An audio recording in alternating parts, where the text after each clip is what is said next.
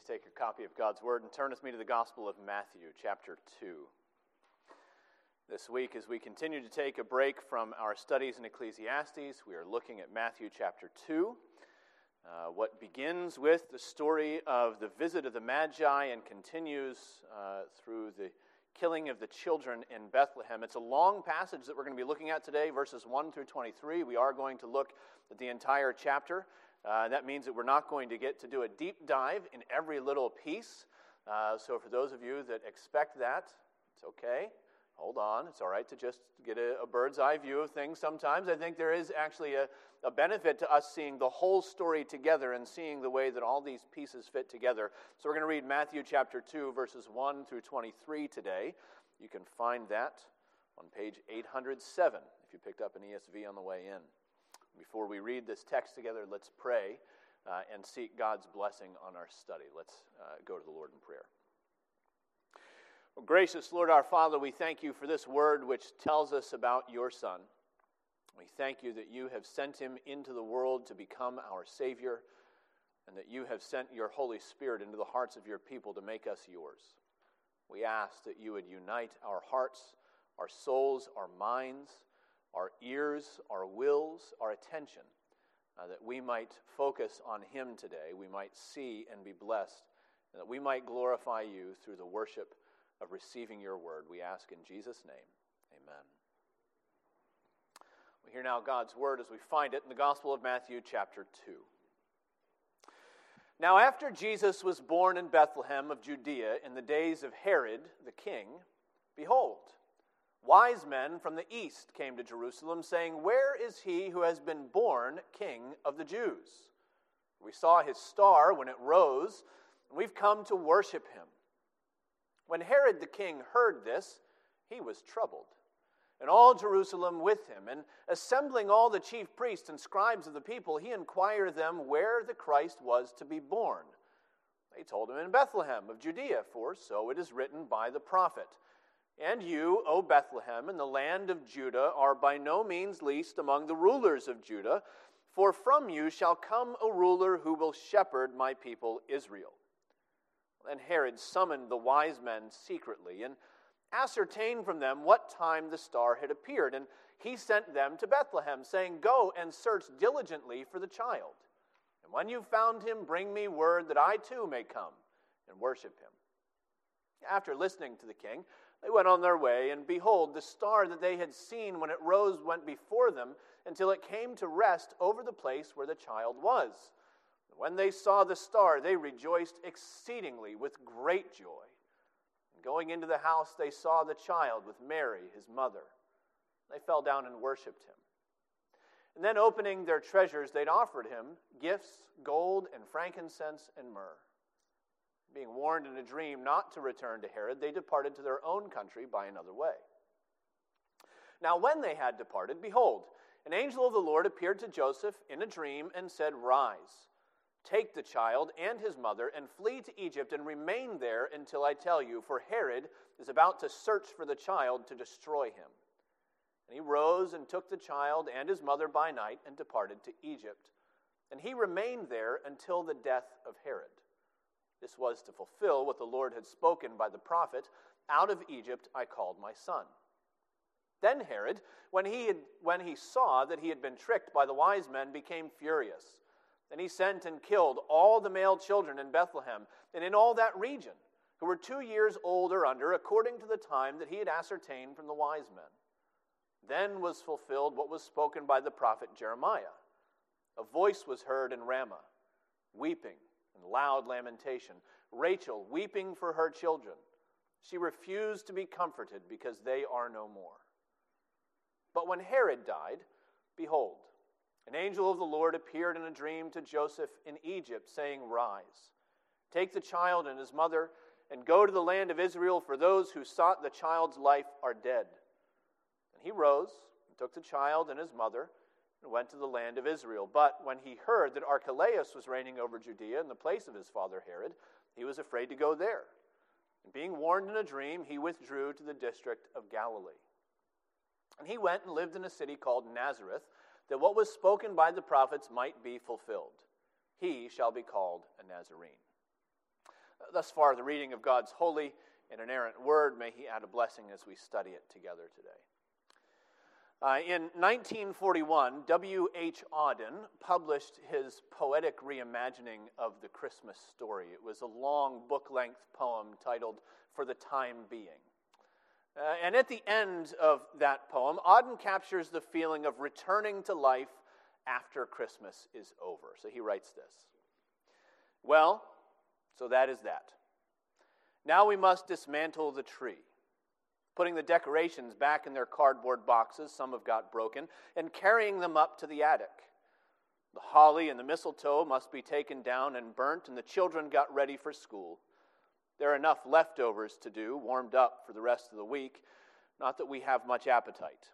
Having drunk such a lot, stayed up so late, attempted quite unsuccessfully to love all of our relatives, and in general grossly overestimating our powers. But for the time being, here we all are. Back in the moderate Aristotelian city of Darning in the 815, where Euclid's geometry and Newton's mechanics would account for our experience. And the kitchen table exists because I scrub it. It seems to have shrunk during the holidays. The streets are much narrower than we remembered.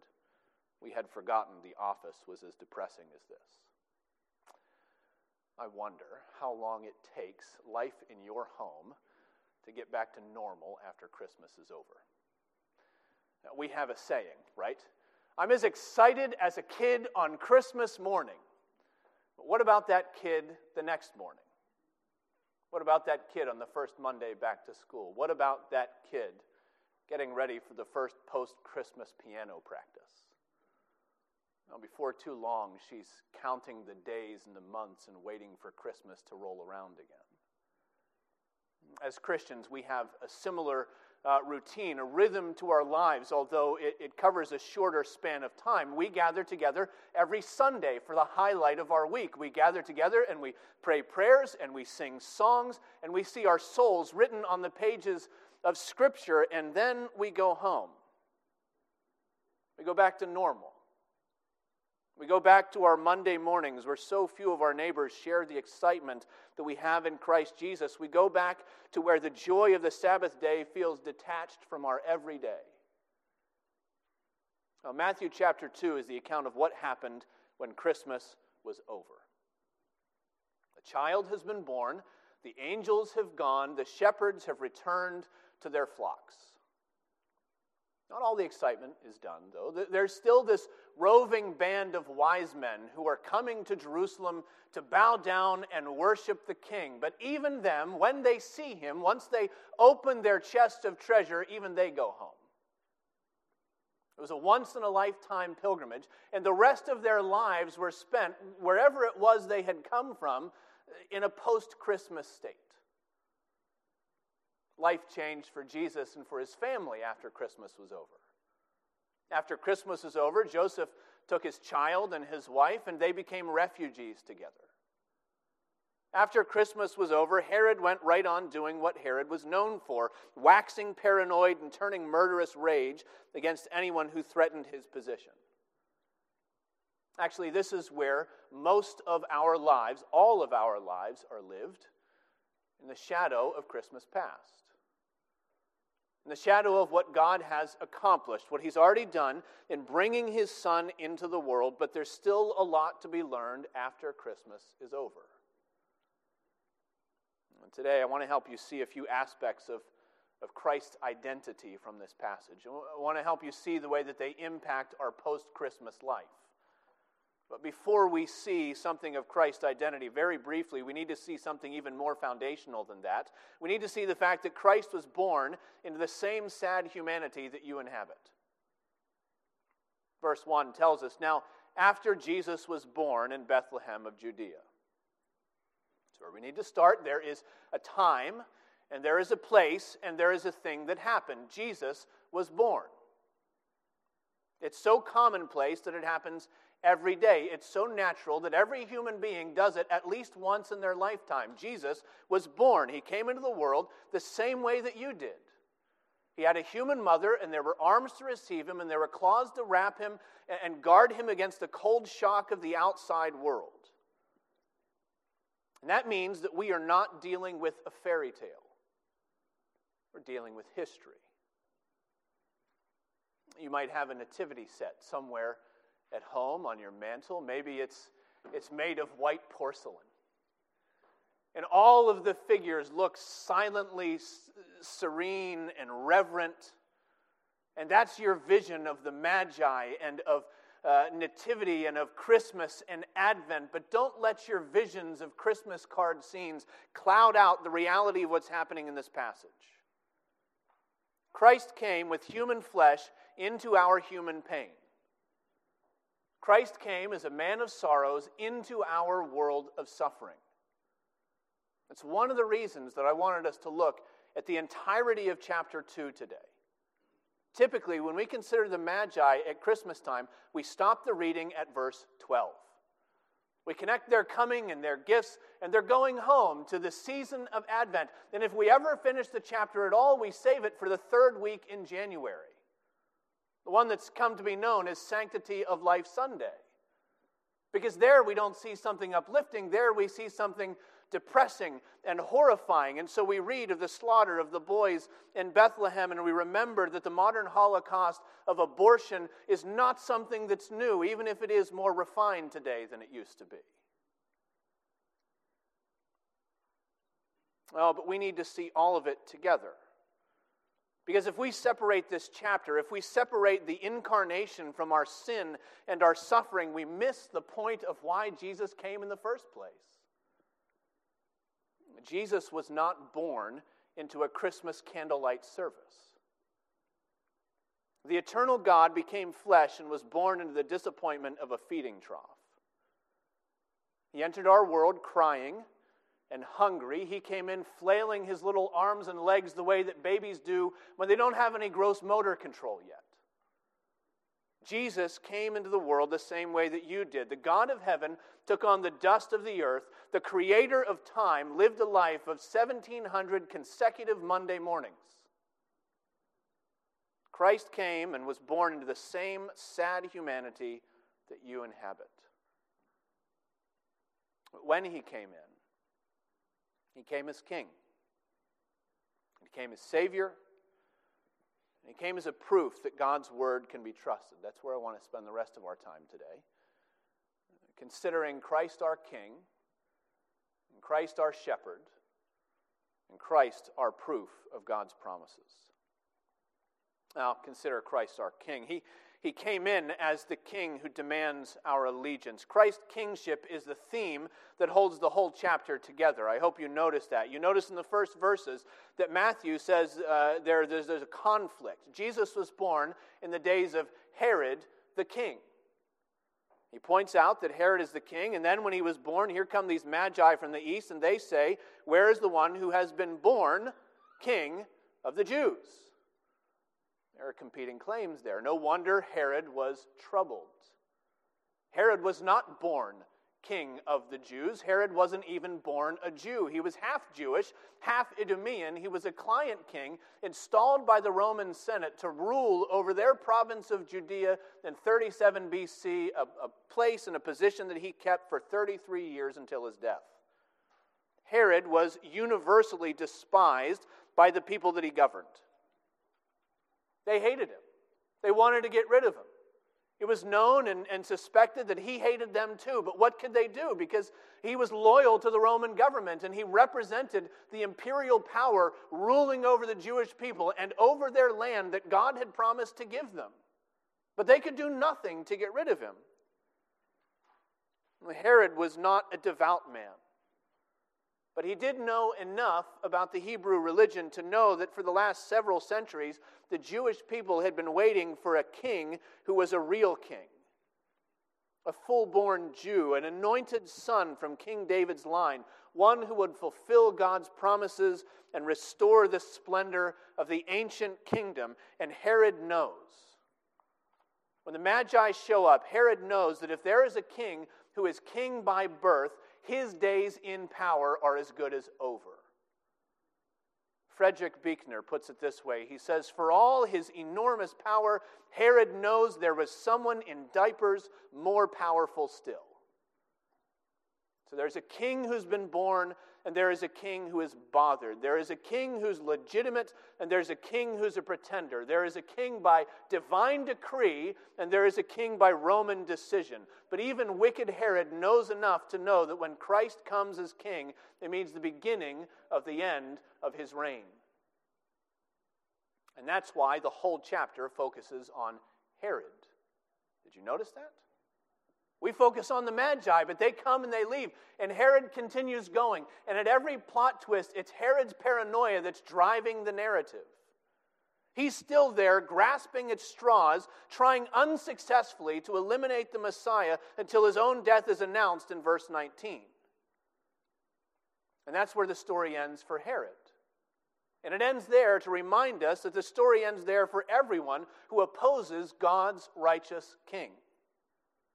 Matthew chapter 2 is the application of Psalm chapter 2 to every human heart. Why do the nations rage? Why do the peoples plot in vain against the Lord and against his anointed? He who sits in heavens laughs.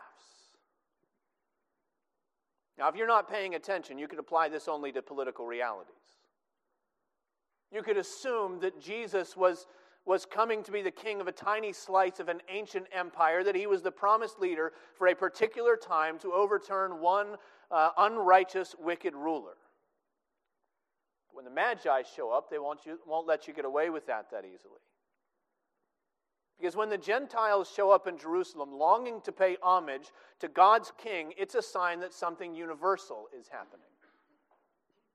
Isaiah chapter 11, verse 10, "In that day the root of Jesse shall stand as a signal for the peoples. Of him shall the nations inquire, and his resting place shall be glorious." And we could multiply other texts, other promises from the Old Testament. We could look at Psalm 72 and Numbers 24. We could go to Isaiah 2, Isaiah 60. We could look all over the place in the Old Testament to see that God's promise that when Jesus is born in Bethlehem, he's bringing his purposes for creation to completion.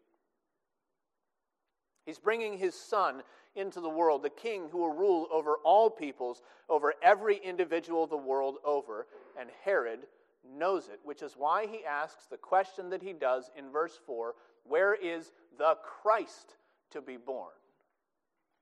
He asks about the Messiah. He knows what's up.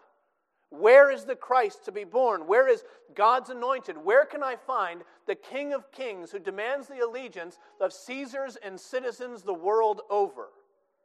Where can we find him so that we can be free from his claims on our authority? It's the spirit of human rebellion.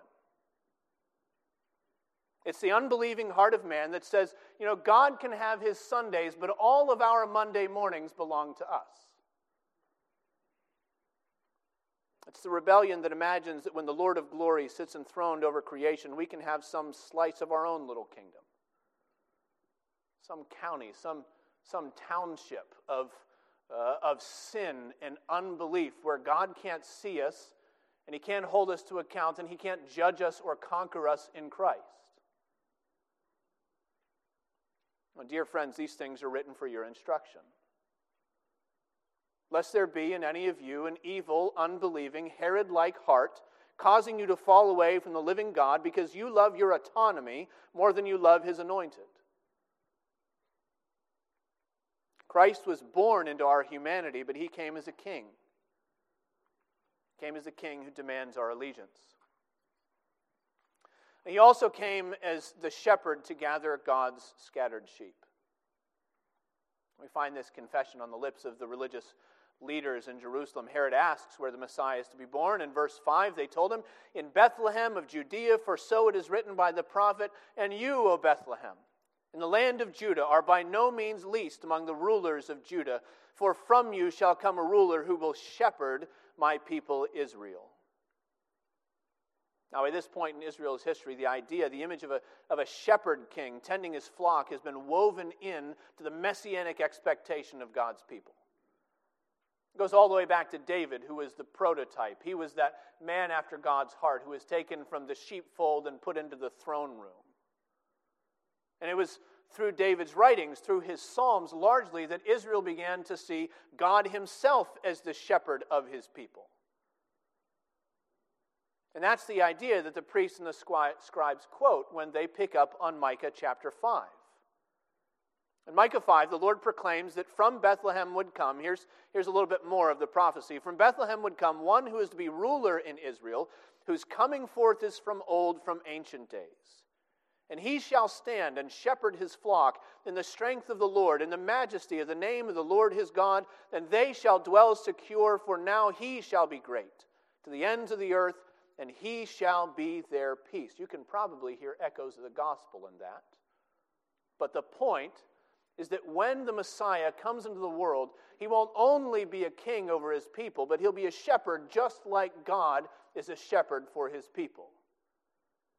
He'll be the one who leads and directs and guides his people to himself. He'll be the one who protects and cares and carries his little lambs in his bosom. He'll be the one who sees that they're nourished with the richness of his mercy.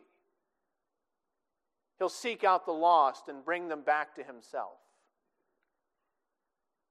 So when the Magi show up looking to worship the King of the Jews, we see Jesus beginning his shepherding work already.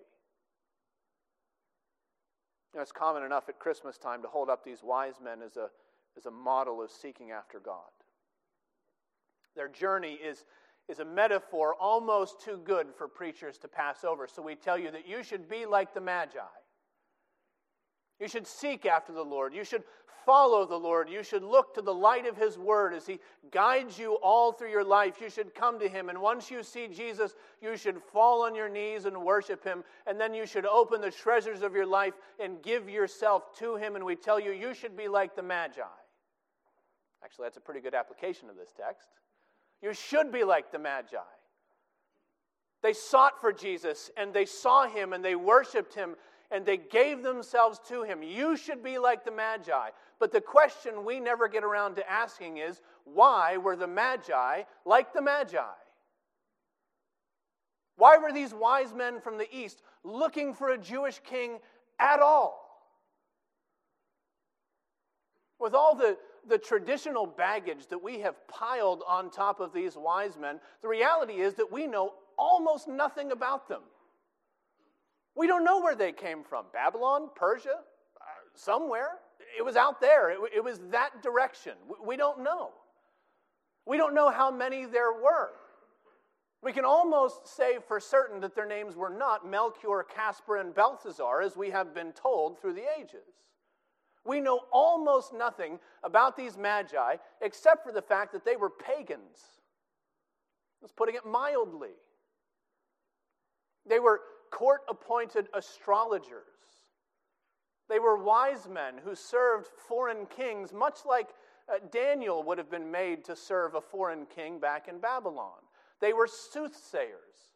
They were diviners. They were men who were expected to interpret dreams and foretell the future because of what they saw in the signs of the zodiac.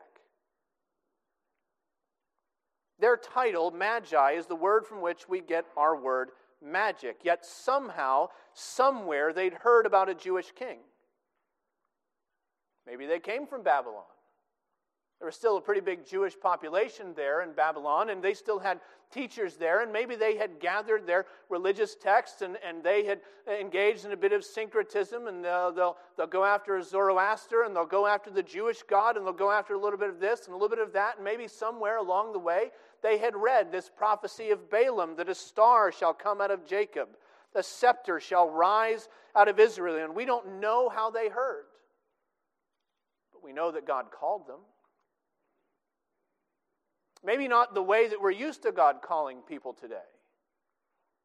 You know, the Lord isn't bound by our expectations.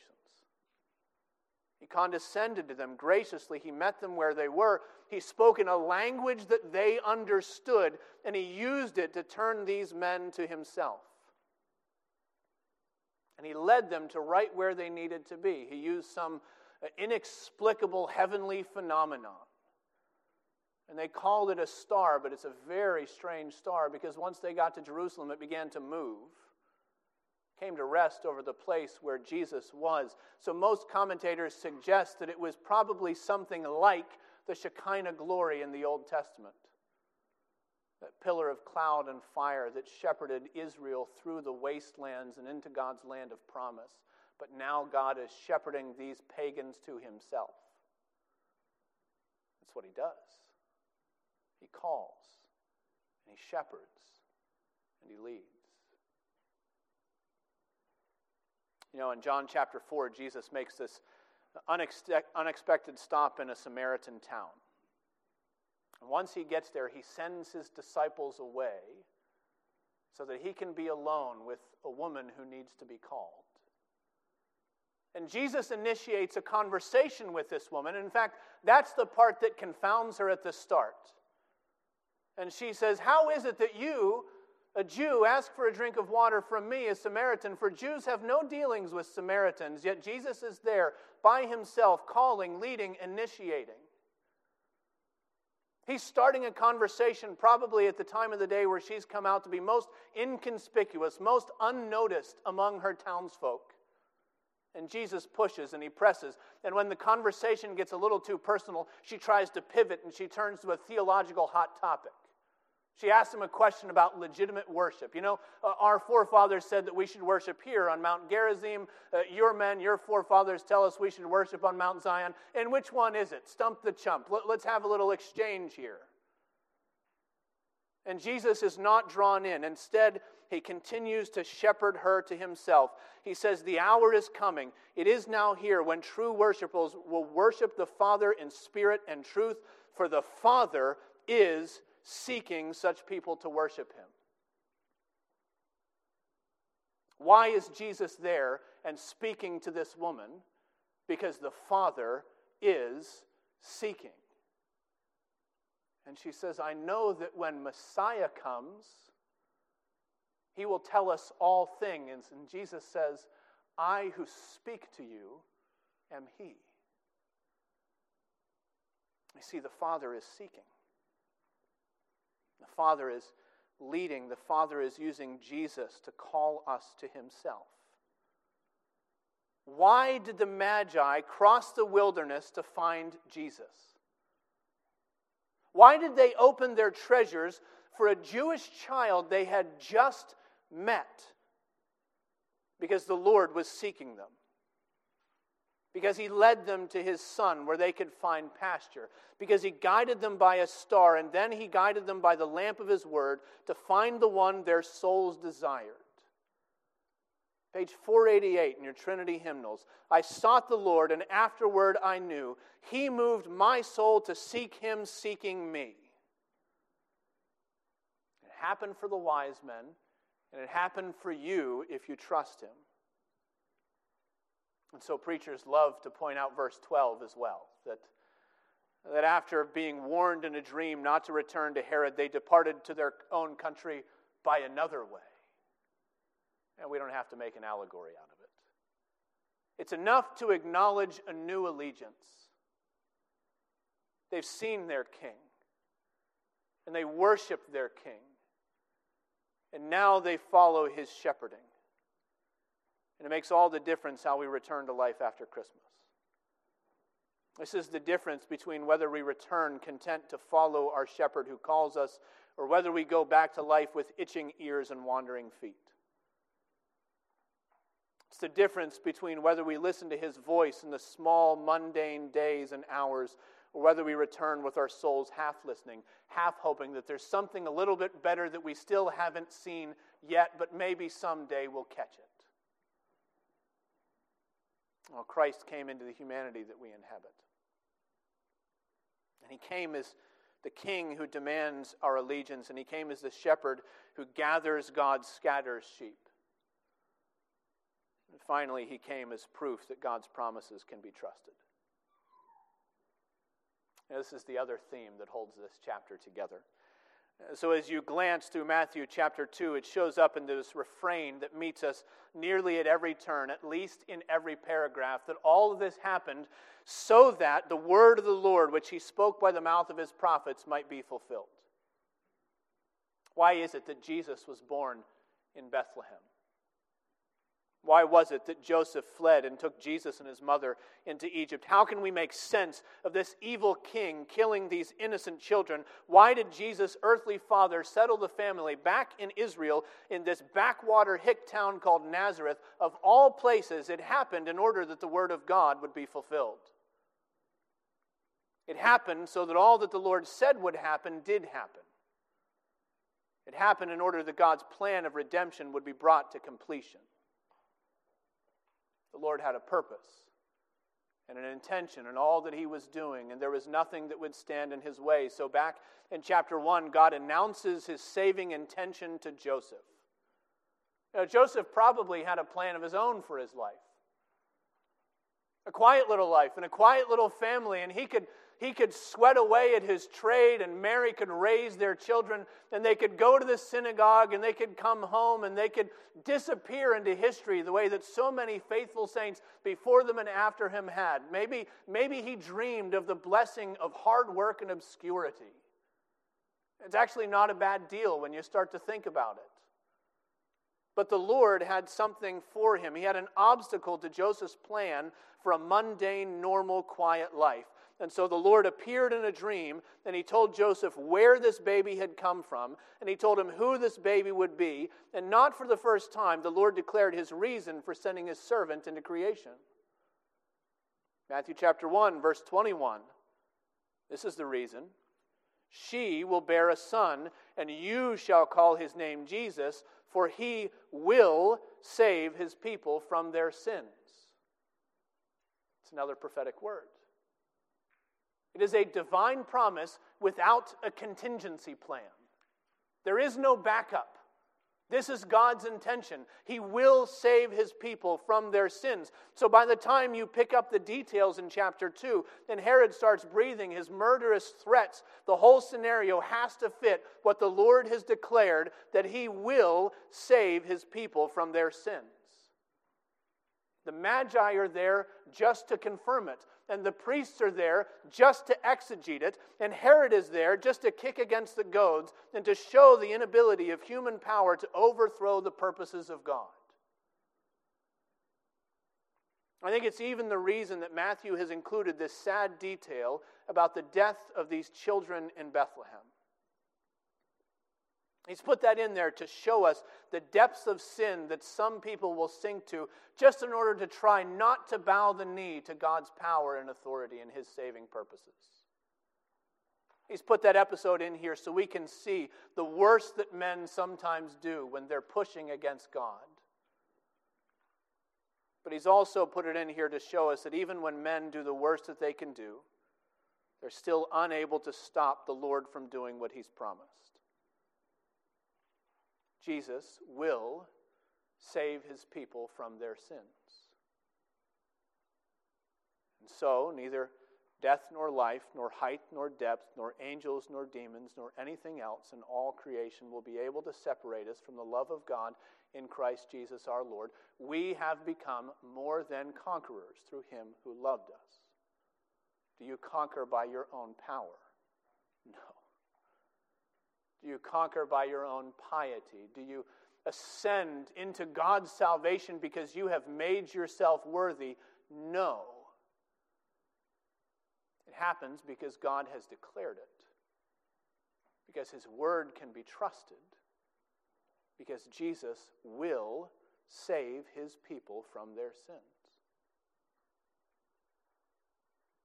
And this chapter is meant to teach us that even when Christmas is over, even when we return to the humdrum routine of Monday through Friday, Christ our King is still on his throne.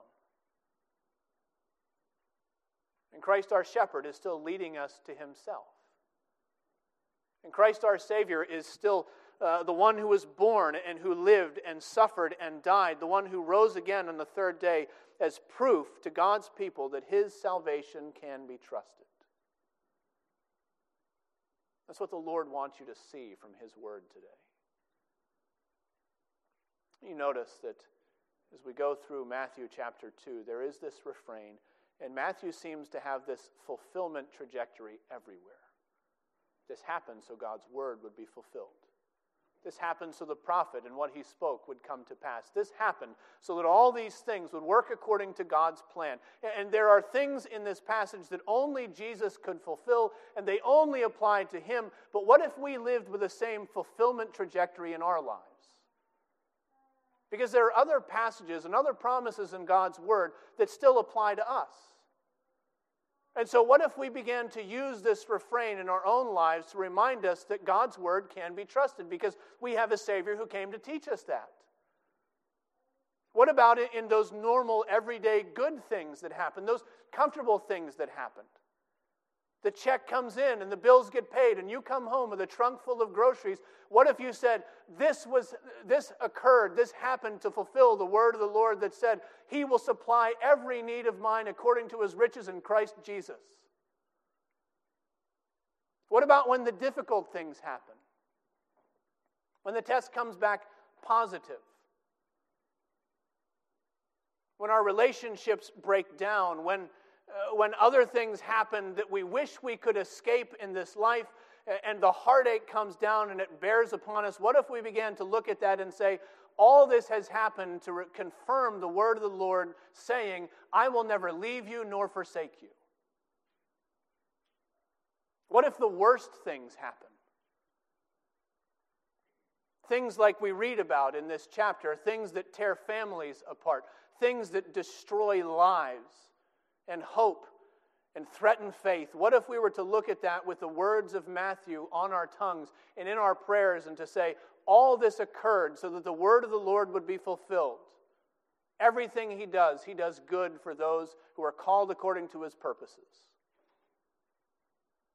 This is what this chapter is here to teach us. Christ our King is on his throne, and Christ our Shepherd is leading us to himself. And Christ our Savior proves that God's word can be trusted. I hope you know it, and I hope you rejoice in it in the Lord today. Let's pray together. Gracious Lord our God and King, we thank you for your shepherding work. We thank you for calling us to yourself. We pray that if there are any here or listening or not already numbered among your people, that you would call them as well. We pray that you would cause your word to go forth like a lamp shining in a dark place. Give faith and life to those who do not have it, who walk in darkness. And lead us, O Lord, continually to yourself, for the glory of your name, for the good of your servant Jesus, and for the glory of your kingdom, we ask in his name. Amen.